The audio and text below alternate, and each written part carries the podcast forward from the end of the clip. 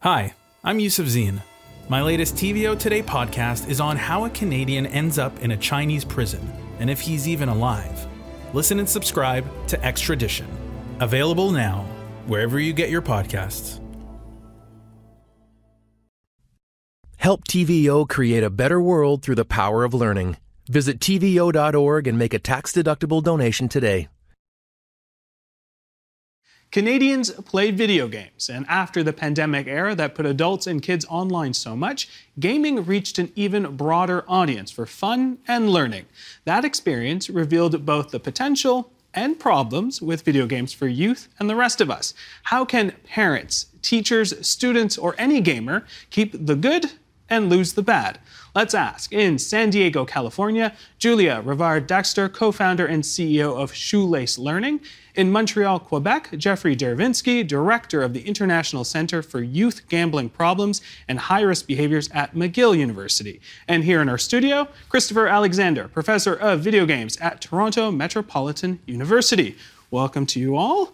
Now, just before we start, in the interest of full disclosure, we'd like to remind everyone that TVO is a provider of the province's distance and online learning, not the agenda or the journalism part of the organization, but the ILC, the Independent Learning Center, which has been a distance learning partner with the Ministry of Education for almost 100 years. And with that, let's talk video games. All right, Julia, I'm going to come to you. According to 2020 stats, 61% of Canadians under the age of 65 played video games fairly regularly. If we look closer into that data, that rate was up 89% amongst those between 6 and 17 years old. Set the stage for us. How prominent are video games right now in our culture today? I, I, think it's undeniable. They're everywhere. Um, kids are playing them all the time. I have four kids, and I think we do quite a good job at our place in regulating video game time. But but it's a great time for them. It's a time for them to engage with their friends. It's a time to learn new skills, and uh, we can't avoid it. It's a new medium. It's an engaging medium. Uh, it motivates kids to push themselves to be better. Uh, so I think it's something that we should really really watch watch for even more and, and figure out how we can leverage uh, to deliver learning and things that are positive for kids. All right, Chris, how about you? Uh, how prominent are video games in our culture today? So um, I would imagine that the stats are fairly high. As you just mentioned, uh, video games are prevalent not only via playing, but also in how they've influenced things like our cell phone UI, in the way that people interact, chat, cultural concerts, and the like. So they're there. They're they're uh, a predominant space in our culture right now, I think.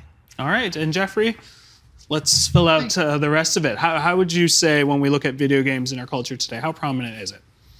It is very prominent. Uh, we know that 98% of young boys are actually playing video games, uh, and we know that it's been normalized. So it's not atypical. We no longer have to sit at our consoles and play the video games. We go online. We can play them on our smartphones. We could play them on on our iPads or on our laptops.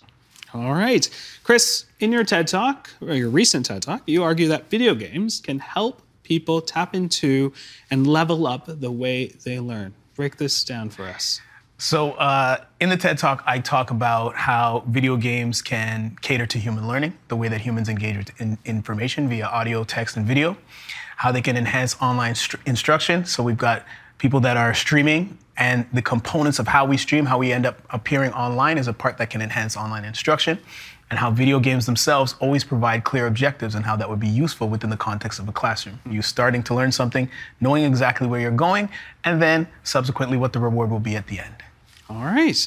Jeffrey, I'm going to come to you. The uh, World Health Organization has recognized gaming addiction as a disorder, and you were on the advising committee for that. What makes this a clinically diagnosed condition? Well, what we've noticed worldwide is there's a growing body of literature which has not only talked about the positive aspects of video game playing, but also the negative aspects that when individuals become overly involved, uh, in a study that we did in Ohio, we found that over 60% of young people in high school and in junior high are playing more than two hours a day on their video games. And so this became a real problem because it was interfering with a wide variety of, pro- of issues with respect to their socialization. Eating disorders were resulting from this, and a wide variety of psychological behaviors. And so, as a result, the World Health Organization looked at all the research and decided that they should include it in their ICD 11 as a potential disorder. All right. Julie, I want to get your take, and I'm going to get Chris's take on that as well. Clinically be, or recognized as an addiction. How, uh, what are your thoughts on that?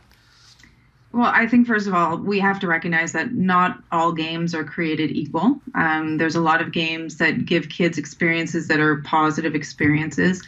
Um, and I think that there's also the argument, and I know there's a there's a criticism of the gaming community that this is an argument they always make, but it is also the role of parents to step in and make sure that kids are not engaging too much uh, in screen time generally, um, gaming and additional screen time.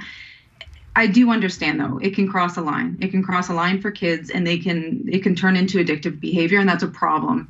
Um, and we have to address it. Absolutely, It doesn't mean that we don't use video games uh, for good, um, but I think it is something that we have to get more savvy about as a society, um, as parents, uh, as educators, to make sure that our kids are engaging in healthy screen time. Um, and I, I know there's a way to do that with video games. Chris. So uh, I love the uh, conversation surrounding the potential of the addiction, but I really enjoyed the suggestion about parenting. Mm. Now, uh, some of my work delves into um, internet gaming disorder, which affects roughly 0.5 to 1% of the global population. And what we also look at is digital parenting, which refers to parents, for some reason or the other, can't afford to spend time with their kids and as a result are giving them technology as a result. So the question that I think we often should be asking is who controls access to the video games. And again, as mentioned, all games are not created equal. Which kinds of games are exi- are creating these kinds of issues that were described by the WHO? All right. I want to play part of your TED Talk. Let's get a roll on that. but I'm also using the mechanics of video games to trick students into exploring complex concepts like history, sexism, racism, corporate culture, and tokenism while we play this game together. All right. In that you're setting up sort of what your, your students and how you sort of teach them, uh, sort of the, the other side of video games, not just you know points and, and, and, and sort of levels and all of that. There's a whole other level to it. Tell us a little bit more about what you're trying to explain. So, right there, I'm talking about how when we look at things that span outside of just the playing of video games, there's so much more we can learn. That specific example is from a video game called Virginia, where you play as um, it is a newly hired FBI agent who is tasked with internally investigating another person, female, who just happens to be the only one in the precinct. and the game itself is based on a true story. So in my classroom, I have students take on the role of Anne Tarver and play live in front of 271 students with mics unlocked. And oftentimes, it's the first time that they see hands that don't look like theirs in the mm-hmm. game. That's a conversation. It's the first time you pull up, no spoilers, to a particular gas station and something happens and you realize it's happening as a result of who you are and what you look like. Mm. And we talk about that. But then the students have to go and build video games based on their own experiences. And that to me is the true power of the medium, storytelling. We keep talking about inclusion. How about teaching students how to build that inclusion themselves? Very, very interesting. All right, Julia. You founded the organization Shoelace Learning, which combines gaming, psychology, and development to provide game based learning solutions. I'm hoping you can break down the difference here between gamification and game based learning. Sure. I think we see a lot of gamification in learning. So that might be a learning program that uses badges, rewards, currencies to help kids get motivated. Game based learning is different in that you're using the game as the medium to deliver the learning. So it's game first, and the learning is delivered based on triggers that kids run into as they're playing the game what it does really well is it enhances motivation to do the learning. Um, and that's what we need. You know i've spent years um, shadowing teachers in schools and and kids are checked out. They're checked out of their learning and and then at, in their home environments they've got super rich mediums that they're engaging with and we need to meet them where they're at. And so game based learning is i still believe it's really emerging. It's i haven't seen a lot of great examples of where it's been done well Um, but I see huge potential uh, in the sector. Jeffrey, you work with many youth and parents who deal with gaming addiction uh, at the center. I, am hoping you can share with us sort of how those conversations begin, but ultimately, how is it that you are helping everyone involved there? Well, uh, let me just say that I certainly agree with Julia when we when we look at games are not all created equally. Mm-hmm. Uh, and we're looking at gaming as a global area here, but different games have different components to them. Not all are educational. We have first person shooter games that also create a, a wide variety of problems. But typically, we get calls from parents all the time saying, My child is gaming too much. He's only interested in gaming. He doesn't want to go out and socialize with his friends. He doesn't even want to come up for dinner unless I bring him his dinner because he's so involved in the gaming. And that they have a difficult time getting their children to stop the gaming and doing other activities, whether they be educational activities, social activities, recreational activities. And uh, while it's really important, and both Chris and Julia mentioned the importance of parents in this, parents are frustrated. They don't know what to do.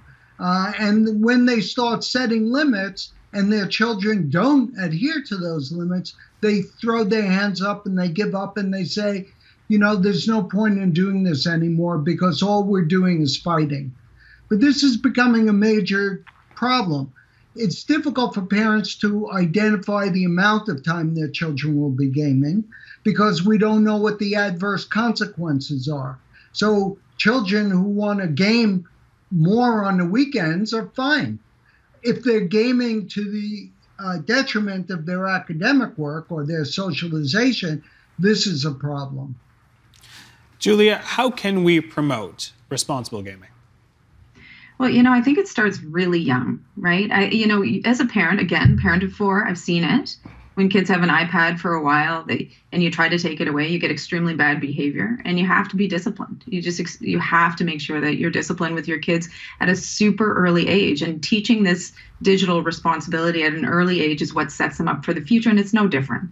It's just like eating healthy. You know, you, you really want your kids to understand that early so that they can uh, you know employ those techniques later in life and and be healthy. Um, I also think just thinking of the design of these games is so important. Making sure that you're inspiring positive behaviors. One of the beautiful things about gaming is that it, it gives you a space for positive failure, right? It builds confidence. Kids are struggling with confidence these days because there aren't many spaces where there's positive failure. And so I think really identifying the ways that games can be successful in building strong, capable, confident young people is is kind of the first step and then building you know around that to make sure that we're being thoughtful and deliberate in our design of video games for kids. And then we have to be responsible. It's our responsibility as adults as educators to make sure that we're putting the good games in front of kids so that we are building future generations who who are capable of uh, of doing what we need them to do which is to think critically uh, to have confidence uh, and to to want to participate. So Chris, I do want to get your take on that, only because I feel like you are in that 1% who probably, when we call you the professor of video games, you play a lot of video games. And this is something that you've done as a kid, as a youth, and you still do today. How do you balance these conversations and promote responsible gaming while also indulging in, in, in, the beauty that is video games? Excellent question. So I've been playing an average of two to four video games since the age of eight. And as the age of 14, I had said to my parents, I just want to play video games all day, every day. And my parents said to me, absolutely, as long as you pay for it. Hmm. oh. And then I had to find my first job, and that was at a local restaurant. Couldn't wait until I was 16, but they empowered me with the idea of if you want to do something, you're going to pay for it. You want to play online? Oh, guess who's paying for the internet? So this was my empowerment. And now that's what I teach my daughters. When they're interested in something, how are we going to do this? But the biggest strength is teaching people to build. When I wanted to play online games via a computer, I had to build it. So I learned how to build a computer. And that's part of what I'm doing now, trying to teach kids how to build and provide for themselves and to help support themselves. Because there was no situation where I could have said to my parents, I want, and then finish the sentence. Everybody needed to work in order to get the things that they wanted to do. So that's my approach. I just talk about how I was raised and how I do it now. All right, I want to pick up on something that Julia had mentioned in terms of the rich mediums that uh, that we have, uh, that students have after after school. And and one of the things I'm sure parents may not know what it is, but they've heard it is Twitch. You know, it's like what is what is this you know platform that my child or is watching hours and hours of programming watching someone play video games uh, or or, or so forth. And there's the argument that, you know, you can learn a lot more than just that. Can video games and digital platforms like like Twitch replace school curriculum and class instructions? Or is there maybe i'm going too far but you know oh no not okay. at all. So uh, in the recent talk i talk about how twitch owned by amazon is an online streaming platform where people are known to watch other people play video games but there are people that are teaching others how to paint how to play piano how to cook and even how to code. And so these are things where you're looking at if in 2019 2.78 million concurrent viewers were watching it can't all be entertainment. And so when we look at the nuance, you look at the Amazon categories of art, programming, there's science, there are people that are learning how to paint miniatures.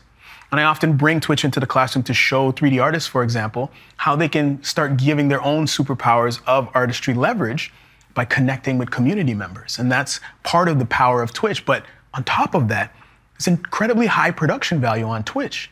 So the production values that we see on some of these streamers were we to implement that in traditional classroom instruction for traditional online instruction, promise you engaging would be higher because it looks like what they see when they go home. Hmm. And as Julia said, meeting them where they are. All right, Julia, I want to get your take on that as well. I might be going a, a, whole stretch here by saying, does does something like Twitch and other digital platforms slowly replace our educators in, in some platform, or is it just the platform that changes itself? But can video games and digital platforms uh, sort of replace the curriculum or class instruction?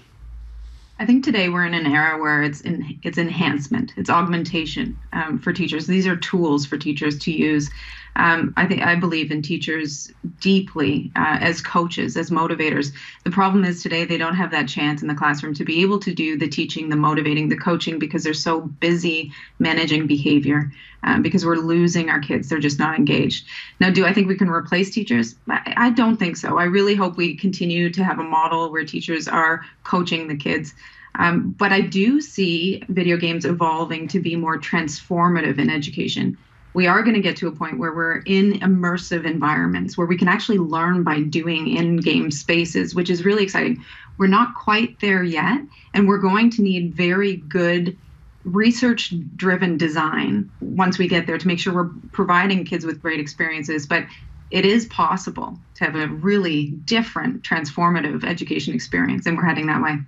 I, I want to stick with you because I want to ask in, in, the ideal world, in the perfect world, where these to what for the longest time was there separate realms. We bring them together. What does that look like in a classroom, in, in the perfect world to you, where we use something like Twitch or another digital platform and we're in a classroom? Well, I don't think you have to be in a classroom. I think we're reinventing what schools look like too. And I think that the idea that we are no longer in a position where we have one person teaching to many, we're in the position now where we can have many teaching to one. And that's one of the things I think is so exceptional about using technology in education is we can help young people broaden their context, really have a huge number of data points from which to start thinking critically, thinking creatively. And we need future generations to have these skills to be able to solve some of the complex problems we have. So I see a very different school of the future, one that uses digital to be able to enhance and transform education, uh, and teachers and coaches there to really help kids be you know move down that path in ways that they're excited to to evolve so i think it's going to look very different all right, I want to change gears a little bit. Of course, uh, we are, you know, still going through a, the pandemic, and I know that that had really changed the way that we consumed gaming. Uh, Jeffrey, how did the pandemic affect our gaming habits? Well, we know that uh, young people or even older people have played a lot more games during the pandemic. Parents were working from home, their children were home from school, and parents were trying to focus in what they had to do. And so, in many re- cases, they often told the kids, if you're finished with your work, go play games. go on your computer, go on your iPhone. And so this has produced a, a whole generation of young people who played a lot longer on their uh, consoles or on their smartphones or on their computers. And as a result, it's now hard to wean them off of this. Um, I think it's really important, and uh, both Julia and Chris mentioned that parents have a very important role in this. I don't think most parents really know what their children are playing on their computers or on their smartphones. And so I think it's incumbent upon them to actually look at the games that they're playing. And maybe rather than just shutting off all the games, they could balance those games some educational, some recreational, some much more enjoyable for the young person.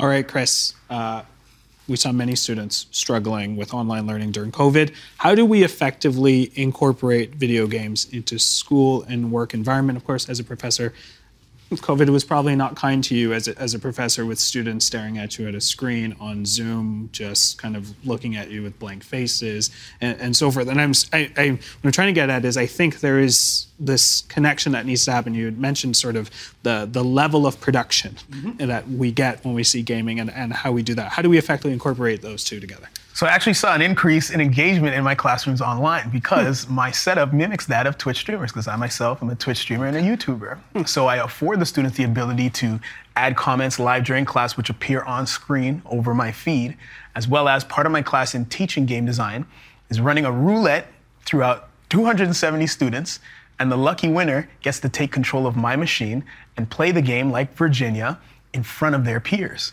for the first time and dissect it. We have a live Let's Play, which is common on Twitch.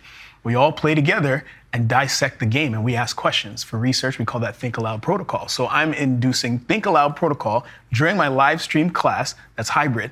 And the pandemic has ended and we've returned back to Toronto Metropolitan University in the Red Bull Gaming Hub. I live stream my in person classes as well because I believe it can and could be a standard hmm. so that students who are familiar with my approach to teaching could stay at home if they wanted to because I'm teaching them how to build video games. Some of them have the computers at home, but those who don't can come into the lab and we're all working along. They can talk to each other back and forth. So I saw it as a huge advantage to show post secondary education and the world how we can transform education in a way that mimics what our students are used to engaging with. All right. Julia, I want to come back to you because I want to get some sort of real world examples uh, of what you think, uh, whether they're video games, whether there are uh, platforms that really do a good job of mixing both the education side and the video game themselves. Maybe not your favorite video game, but uh, video games that you think uh, are doing the job or are kind of are getting there. Uh, so I, I, think that one of the best examples I've seen, and one that we've tried to emulate at, at Shoelace with our games, is is Dreambox. It's a math game um, very adaptive to each unique learner's abilities, which is beautiful. Again, confidence building, so you don't feel like you're at the bottom of the class. So that's a that's a great one. Um, there's there's also a Quebec-based uh, company uh, that's focused on giving teachers the opportunity to build games that they can deliver their assignments with, which is awesome. Um, the way we're doing it at Shoelace is a little bit different. We've built a learning platform with adaptive learning and the ability for teacher to, teachers to deliver um, assignments, but through any mobile game a, a, child chooses to play. So we've built it to plug games into, and then we use the game triggers uh, to be to inspire the learning content.